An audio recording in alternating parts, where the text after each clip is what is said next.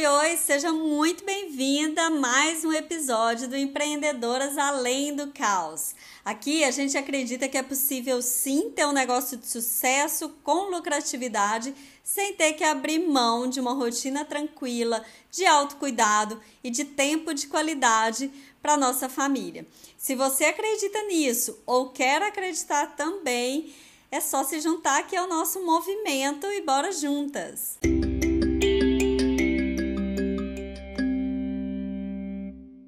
No episódio de hoje eu vou te falar sobre quatro dicas para ter um home office produtivo. O que a gente achou que era momentâneo muitas vezes virou definitivo, né? E a gente precisa aprender a lidar com essa nova realidade de trabalhar em casa e muitas vezes também ter os filhos presentes em casa, uma, uma rotina familiar que não encaixa muito bem aí com a nossa vida de trabalho cá para nós, né?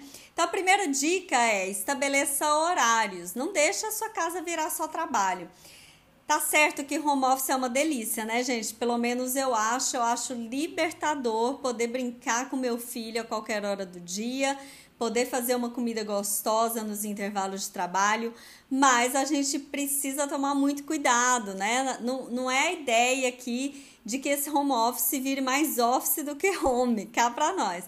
Então, é, tome muito cuidado para que esse trabalho não entre e fique no aconchego como se fosse casa, senão você vai querer ficar só no trabalho. E aí a ideia é que você domine ele, não deixe que esse trabalho te domine, estabeleça horários e obedeça esses horários, né? Então tome decisões firmes quanto a isso. E uma dica legal é desative notificações aí de WhatsApp, de e-mail e de coisas que possam te interromper no seu na sua produção. Defina horários, né, para olhar esses e-mails, olhar o WhatsApp. E aí vale, eu faço isso até um alarme no telefone para te avisar nas melhores horas para fazer isso e só em alguns momentos durante o dia, não o tempo todo. Se tem algo que mata a nossa produtividade, são as interrupções e as notificações de celular e de computador é, são interrupções frequentes, né? A gente recebe mensagem o tempo todo e a cada olhadinha que você vai dar é, a retomada para o trabalho te consome um tempo. Existe um estudo que diz que se você está realizando um trabalho aprofundado, mental, que existe concentração e é interrompida, a retomada para esse fluxo, para entrar nesse flow de novo, é de 20 minutos. Então imagine aí durante o seu dia quantas interrupções você vivencia e quantos 20 minutos você perdeu. Essa é a primeira dica. A segunda dica é tenha um lugar específico para trabalhar. Eu sei que muitas vezes isso não é uma realidade, né? Ter um, um lugar é, próprio para trabalho, mas que seja adaptado ah, considerando que aquele vai ser o lugar para isso, né? Não, não tenha como costume aí trabalhar na mesa de jantar ou em cima da cama, mesmo que de forma improvisada, considere um cantinho, um espacinho para o trabalho, porque a nossa mente funciona assim. É, a gente precisa identificar que aquele é o ambiente propício para realizar tal atividade. A gente olha para a cama, sabe que é o ambiente para dormir. A gente olha para a mesa de jantar, sabe que é o ambiente para comer.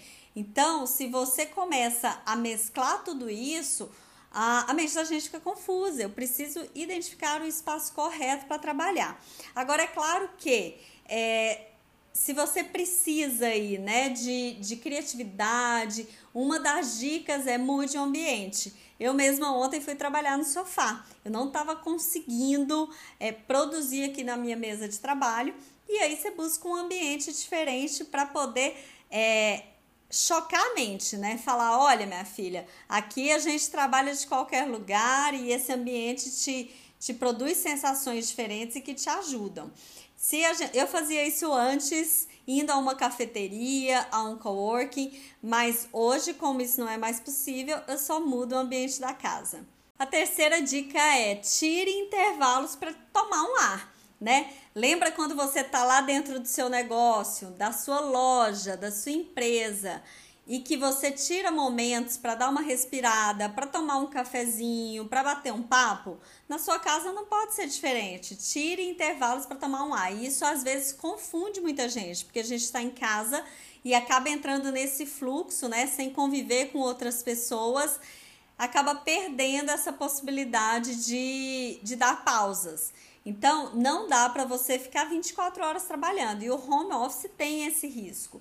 Então, a ideia aqui, chegou no horário que você pré-estabeleceu para parar de trabalhar, feche o computador e guarde o celular, tá? Sendo radicalmente, radicalmente falando assim, porque se isso não acontecer, a gente se empolga e vai mantendo. Além disso, durante o período de trabalho, é, entenda que, que mesmo você estando à vontade, fluindo e tudo bacana, você precisa descansar o cérebro, né? Então, tira um time aí para dar uma olhadinha na rua, para ir ao mercado, para passear com o cachorro, para dar uma brincadinha com o filho, para cozinhar, para fazer coisas que te fazem bem e que a sua mente vá descansar ao mesmo tempo. Isso é fundamental, porque no home office a gente tem o ganho de ter menos interrupções do que na empresa, na loja, mas tem esse risco também de não conseguir tirar essas pausas que são muito estratégicas para que você volte com todo o gás aí. E a quarta dica é não deixe a sua rotina afetar o que é básico na sua vida. O que, que é básico, né? É alimentação e sono. Cuide dessa realidade mesmo numa rotina que está diferente hoje. Eu vou te falar que para mim foi muito difícil durante esse tempo de home office manter uma rotina de autocuidado. E eu, o que eu comecei a perceber é que quando eu deixava de fazer uma coisa dentre toda essa rotina, ela desencadeava em não fazer todas as demais. Então, dias que eu não começo com uma atividade física, ou uma meditação, ou uma escrita, né? Eu gosto muito de escrever e mentalizar o meu dia, se eu não começo com isso, provavelmente o restante do meu dia eu vou, vou ter uma qualidade pior da alimentação, vou tomar menos água, enfim, vou ter um sono pior também. Então entende que, que todos esses hábitos saudáveis e que nos fazem bem, um puxa o outro, né? Então, começar o dia com um bom hábito, um hábito uh, é, ideal aí, né, que, de, que gatilhe todos esses outros hábitos importantes para a nossa saúde física e mental, é, é importante, né? Não atropelar tudo e com, conseguir manter e criar, né, se for o seu caso de não ter ainda, uma rotina de hábitos que te fazem bem. Não deixe que esse trabalho afete os horários e a sua rotina de alimentação, de sono, de atividade física, de reflexão, de silêncio, enfim, do que te faz bem aí. Agora chegou a hora de você compartilhar esse episódio com outras mulheres que empreendem e que precisam viver além do caos. Vamos potencializar esse movimento, entendendo que sim, a gente pode ter um negócio de sucesso e aprender a lidar com tantos outros papéis e desafios que só a mulher empreendedora vivencia, não é mesmo? E agora, se você é mãe, fica comigo que essas dicas são especificamente para você. Primeiro, reserve um tempo na sua agenda para resolver questões da casa e dos filhos. É, hoje, esses, essas duas demandas estão muito mais presentes, né? Literalmente a gente está vivenciando muito mais isso e consegue dividir menos momentos para negócio, momentos para casa, momentos para filho.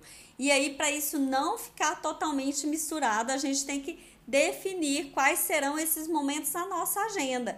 E tem que definir mesmo, porque não adianta eu querer, por exemplo, fazer reuniões ou ter uma atividade que demanda mais concentração na hora da aula do meu filho, né? Se dependendo da idade dele, se ele está com aulas online, ele vai te demandar algo, ou seja, foi criado um caos aí sem necessidade, porque você não identificou que essa demanda viria no momento em que você precisaria de mais concentração. Então, divida esses momentos. Momento de concentração tem que ser um momento em que você sabe que a casa e os filhos vão estar ocupados com outras coisas e que não vão te trazer nenhuma demanda nova. Outra dica é descanse, né? Se tem algo que a quarentena bagunçou de verdade, foi essa percepção dos dias da semana.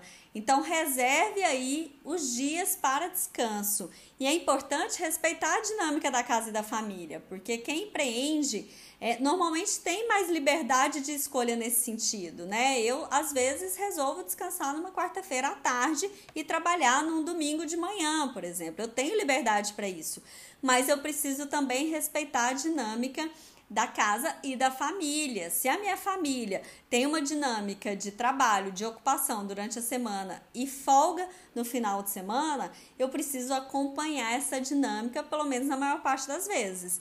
Hoje eu consigo folgar, né, descansar e estar com eles no final de semana e também consigo colocar aí umas horinhas de autocuidado durante a semana, porque eu acho que são fundamentais para que eu continue e me mantenha produtiva aí no meu negócio. E a última dica para quem é mãe é algo que eu implementei aqui em casa e que deu muito certo. Lá no início da pandemia, eu tinha uma dificuldade muito grande de conseguir fazer reuniões e trabalhar com concentração, é, tendo interrupções do meu filho, principalmente, que é uma criança que não entendeu muito bem a situação.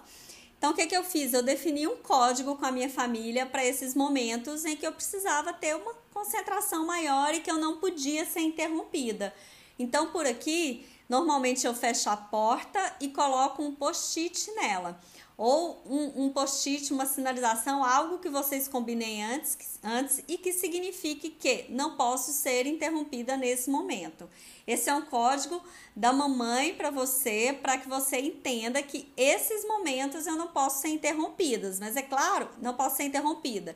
Mas é claro que esses momentos não podem ser 100% dos momentos, né? Então, nos outros momentos, eu deixo a porta aberta para que ele tenha acesso caso queira me mostrar ou pedir alguma coisa. E aí, nesses momentos, eu reservo para atividades que não demandam tanta concentração e que uma interrupção não vai gerar tantos problemas. Isso a gente começou lá no início da pandemia. Hoje eu já nem preciso mais desse código, ele já entende que é, existem momentos em que eu posso ou não ser interrompida, existem momentos em que eu estou fazendo gravação, que eu estou tendo uma reunião com o cliente ou que eu estou planejando algo e preciso me aprofundar. Quando ele percebe isso, ele já não se aproxima.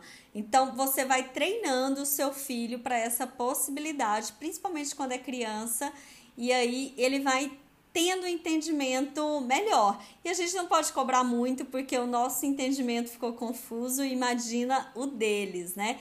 A gente tem que fazer alguns combinadinhos para que tudo isso se resolva.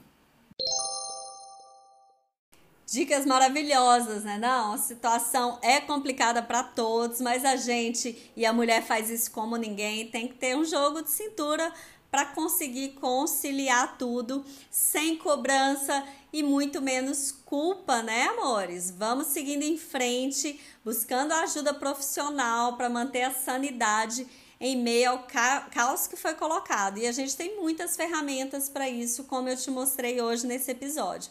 E aí, se você acha que esse conteúdo é relevante, é importante para alguma outra empreendedora, compartilhe com ela e não deixe de me acompanhar nas outras redes sociais. A gente tem blog, podcast, tem Telegram, Instagram, tem YouTube, tem tudo que você precisa em vários formatos. É só olhar na minha descrição, tem um link para acesso a todos. E não deixe também de me acompanhar aqui. Toda quinta-feira tem episódio novo voltado para gestão de negócios, finanças, gestão de tempo, enfim, tudo que é relevante aí para a vida da mulher que empreende. Te espero na próxima semana e bora juntas!